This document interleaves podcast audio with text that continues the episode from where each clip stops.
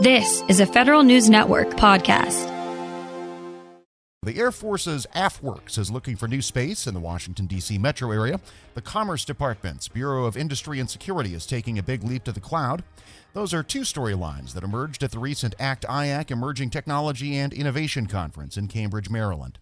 Federal News Network executive editor Jason Miller writes about the news that may have flown under your radar, and he joins me now to talk about it. Hey, Jason. Hey, Jared.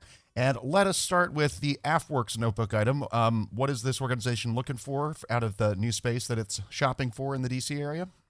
I think shopping's the perfect word. As you said, they are looking for new space, new collaboration space, and they are open to all ideas. Now, they used to have space in the DC area down in Crystal City, Arlington, Virginia, but they closed that during the pandemic and said, well, you know what? We'll just keep places at in Las Vegas, Nevada, and Austin, Texas.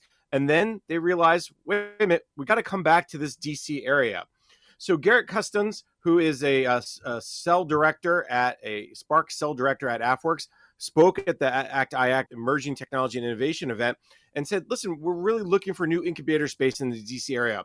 We would love to be co-located with other industry, with other government. We want to be kind of uh, the place where we can build it out and just understand what the products and tools we can look at. And what's interesting about this is is they're really taking a blank slate approach to this office space, which is rarely done in in DC and in the government, right? Usually they're going into spaces that is not you know already been uh, occupied or is already set up for offices. So they're really trying to say, okay, where can we go? Number one, and two, who can we go with? So they're looking for dates, if you will, Jared. They're they're they're on the uh, the dating websites of Office Space, and they're looking for other government innovation teams to really share. Because what their goal is, and Customs told me, their goal is really to look for those emerging technologies, to find those innovative companies, and bring those eh, technologies into the Air Force more quickly. And they're also looking for potential ways to build out their small business innovation research, their small business technology transfer programs, and really kind of work that angle as well.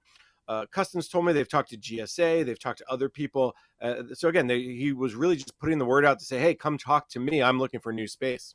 That's kind of interesting. It's kind of the inverse of the trend that we've seen from a lot of other DoD innovation organizations in the last several years, where everybody's been clamoring to get out of DC because it's not cool and, and find innovation hubs in other parts of the country. So, where is AFWERX set up already? Maybe that's part of the explanation for why they feel like DC is a missing puzzle piece. Well, Customs told me initially they were had a place in DC and then said during the pandemic, well, maybe we don't need it here and we can go do everything in Las Vegas or do everything in Austin, Texas.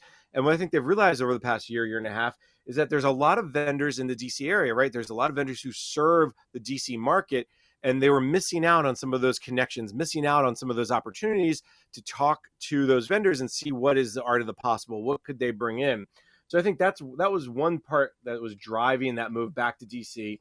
I think the other part of it is there's something to be said about being in DC and talking to other agencies. And in Austin, Texas, for instance, you do have, for instance, the Army Software Factory.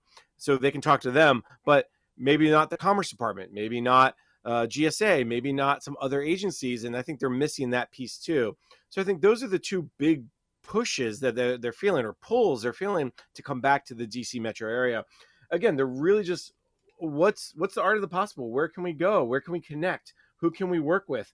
He, Customs, uh, one of the things that he said to me, what I thought was really interesting, he even told me they're looking with within the office of the Secretary of Defense for Research and Engineering, the National Security Innovation Network. They're looking at a, whole host of different places for this collaborative space. So where they'll end up is probably unknown as of now, but uh, it's, it's a it's a call out there to say if you're interested, uh, you can find Garrett Customs on uh, LinkedIn very easily. I'm sure you can find him in other places too. He's working at AFWERX. And our last couple of minutes, Jason, let's touch on the Commerce Department notebook item that we mentioned on the way in the Bureau of Industry and Security moving to the cloud. What are they doing? Now, this is a little bit of a surprise because you'd think oh, here we are 10, 12 years into this cloud first, cloud smart effort. Here's an organization that has not really moved to the cloud. So what they're trying to do is, uh, this has been a six month project. Is they're starting with their infrastructure. Starting in January, they started taking their entire infrastructure and moving to the cloud.